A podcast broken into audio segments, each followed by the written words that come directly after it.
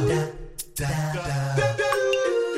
welcome to today's episode of Get a Better Broadcast Podcast and Video Voice. My name is uh, is Peter Stewart. thirty-year career in T V and radio presentation, production and training as well, and passing a lot of that training on to you in these short daily episodes. We're talking about volume and projection over the next few weeks, and they are part of the overall mix of modulators which combine in varying degrees in different circumstances to give you your unique voice that you use in different situations.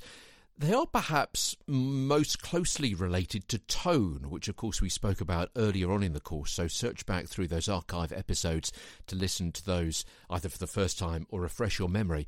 And that in itself is related to the content of a message, because you rarely shout, "I love you."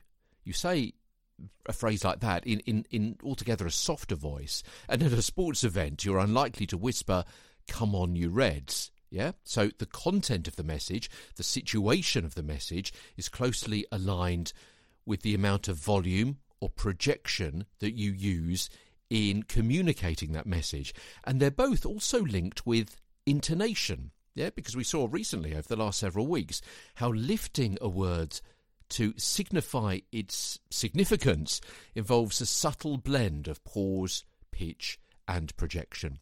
Okay, I've used volume and projection um, today several times. There's also energy is in amongst it all as well. In a couple of days' time, we're going to be looking at the definitions of all of those different terms.